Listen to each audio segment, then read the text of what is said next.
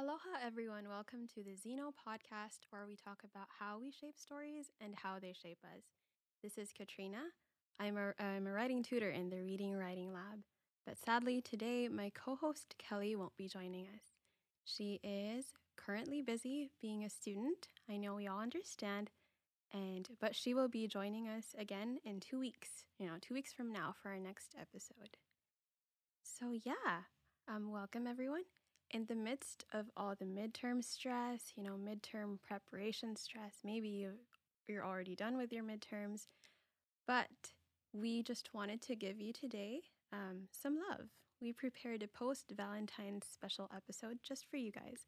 And we invited my good friend, someone who actually came to BYUH the same time as I did. So I guess you could say we were batchmates. Um, yeah, so that's Mark Gatus to share with us one of his poetry compositions. Yeah, so Mark, why don't you go ahead and tell us a little bit about yourself today? All right, um, my name is Mark Gatus. I'm turning 25 in a few months. Um, yeah, Katrina and I are batchmates, and I love reading and writing poetry. I thought you were gonna say reading writing lab, but okay, Maybe that's fine that too. too. but yes, really appreciate you um, coming here today and yeah, accepting our invitation to speak with us. Awesome. So, um, could you tell us also your major, your minors? You know, what do you what you would want to do with your major, maybe? Yeah. Um. So my major is uh, visual arts and graphic design, and my minors are HTM and um, exercise sports science. Um, something I want to do with my major is maybe get into filmmaking and some Mm. photography. But right now I'm leaning towards um, photography and a bit of filmmaking. But yeah, that's that's all I'm thinking right now for my major. No, yeah, awesome. We can already tell that you're really leaning towards arts with what you want to do and stuff. But woohoo, HTM. yep, I'm also an HTM major, so yeah. So thank you for that. Well, to start us off today, how was everyone's Valentine's Day? Mark, how was yours? Uh, it was great. I did a virtual date with my fiance because Oh. she lives in Utah at the moment, and I'm here on campus. So we just did some virtual games and virtual date, just without the dinner, because you know it's it's just a different time zone. But it was great. No, that's great. You were able to save money for Mhm. like that dinner date. But yeah. that's awesome. Yeah, so maybe let's skip about talking about my Valentine's date. Um, I hope everyone though had a great Valentine's Day, and you know everyone was able to spend it with with those that they love. Yeah. So, Mark. So before you read to us your poem, um, I'd just like to ask you know a few questions to kind of give us background about it. Um, yeah, so what inspired you to write this poem? And, you know, is there a background story that you'd like to share with us? Yeah. Um. So this specific poem, I this was one of my recent poems that I've written. Um. This one's about my fiance, and it's entitled "Over and Over." As the title says, um, it's about over and over. Like if I would do things all over again, I would still choose her. Um. Yeah. Um. I wanted to, or like the background for this one is like my feelings about her, and what I feel about whenever I see her, whenever I talk to her um, it's just feeling of goodness over and over again, you know. But yeah, it's it's about Sydney. Yeah, over and over. It never stops. Yeah. But yeah, thank you for that. Um, that's actually really sweet. And I'm sure our um, listeners today appreciate that as well. But yeah, thank you for that. Now, here is Mark's poem entitled Over and Over. All right, so this is an over and over. I looked at you over and over. Your love needs no hangover.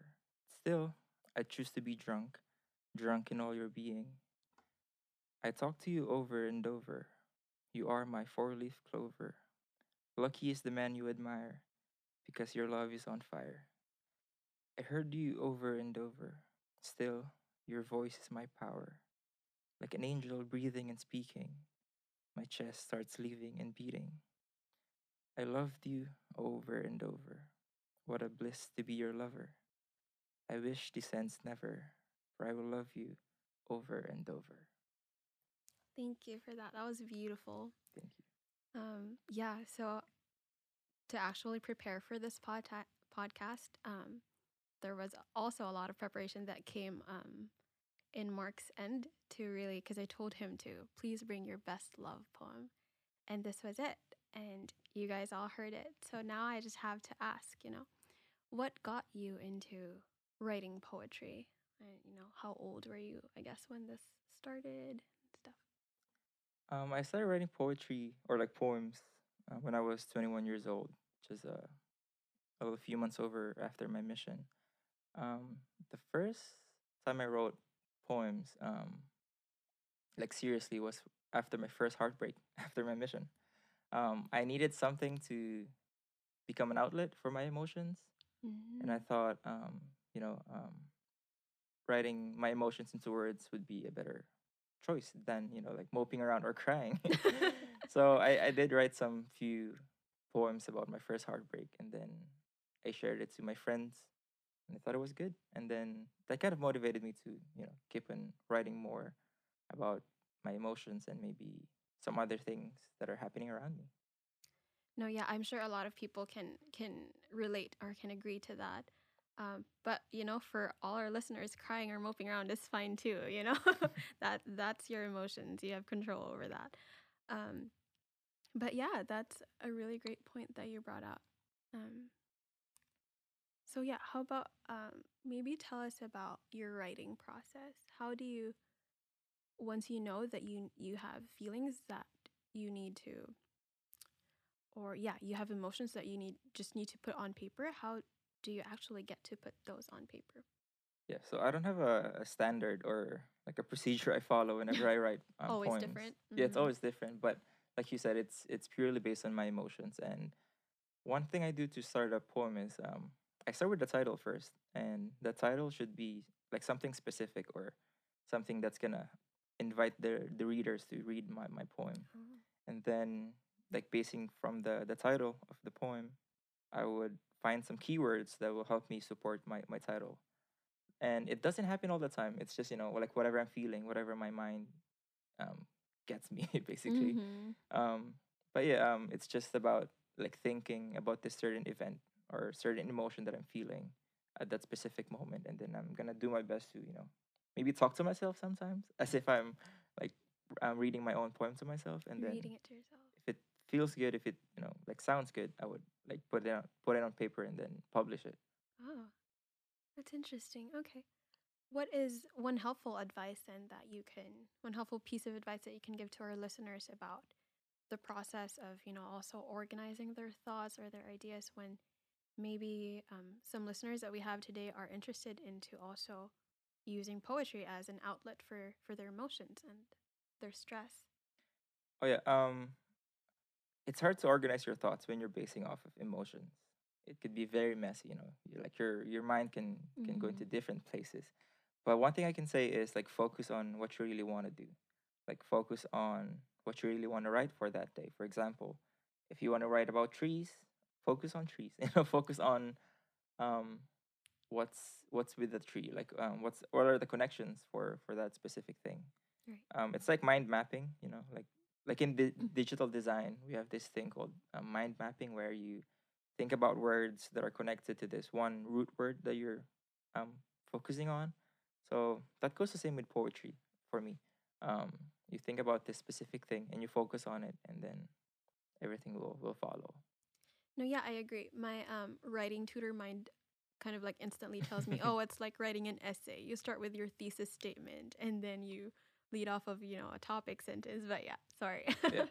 but yeah um, that totally makes sense. Um, so is there a specific type of poetry that you prefer when um, reading um, when i was starting uh, actually i like um, reading haiku you know like the structure of like haiku poems i Mhm. think i think that's beautiful but right now i prefer like spoken word poetry because Mm. like it's one thing that that you read a poem but it's another thing when you hear the author reading it to you or like expressing his or her feelings about um the poem that they wrote so i prefer that like slam poetry you know um spoken word poetry because it's for me it's something else Yeah, it's really becoming like very trendy, especially on Mhm. social media these Yeah. days. It's just the you get a different feel when it's because it's like the author's own emotions that I guess he is putting into actually reading his poetry. Yeah. So Yeah, great. Um, yeah. So, do you have any like um, poet or you know poem recommendations for our listeners today? Yeah, so for the the modern day ones, so to speak, Oh um, yeah. I would um suggest listening to or reading about um Sarah Kay, Phil Kaye, and Rudy Francisco. Um. I think they're all based in New York, but most of their um poetry pieces are just very relatable. But if you're thinking about the old ones or like from like I don't know six not not The sixties but like seven yeah the classics ones, Mm-hmm. um I would turn you to Pablo Neruda Oh, um, something about his poems that makes you feel very emotional I love his whenever poems. you Yeah. you hear it or read it. Awesome. Well, I guess that is it for today. Thank you for all your, you know, answers to the many questions that we asked you today. But yeah, and taking and just for taking the time to be with us today and sharing, you know, one of your very own, very personal um, love poems. And yeah, this podcast was brought to you by BYU Hawaii's Reading Writing Lab. You can stay updated by following our Facebook and Instagram pages at BYUH Reading Writing Center. And yep, thanks for tuning in, everyone. This was the Xeno podcast. You can find us on iTunes, Spotify, and Anchor FM by searching Xeno Podcast. That is X E N O Podcast. If you have any questions, comments, or you know, even podcast podcast topic suggestions, you can email us at byuhrwcenter at gmail.com. Yeah, that's it, everyone. Do you want to say it? All right, I'll say it. Thanks for learning by listening.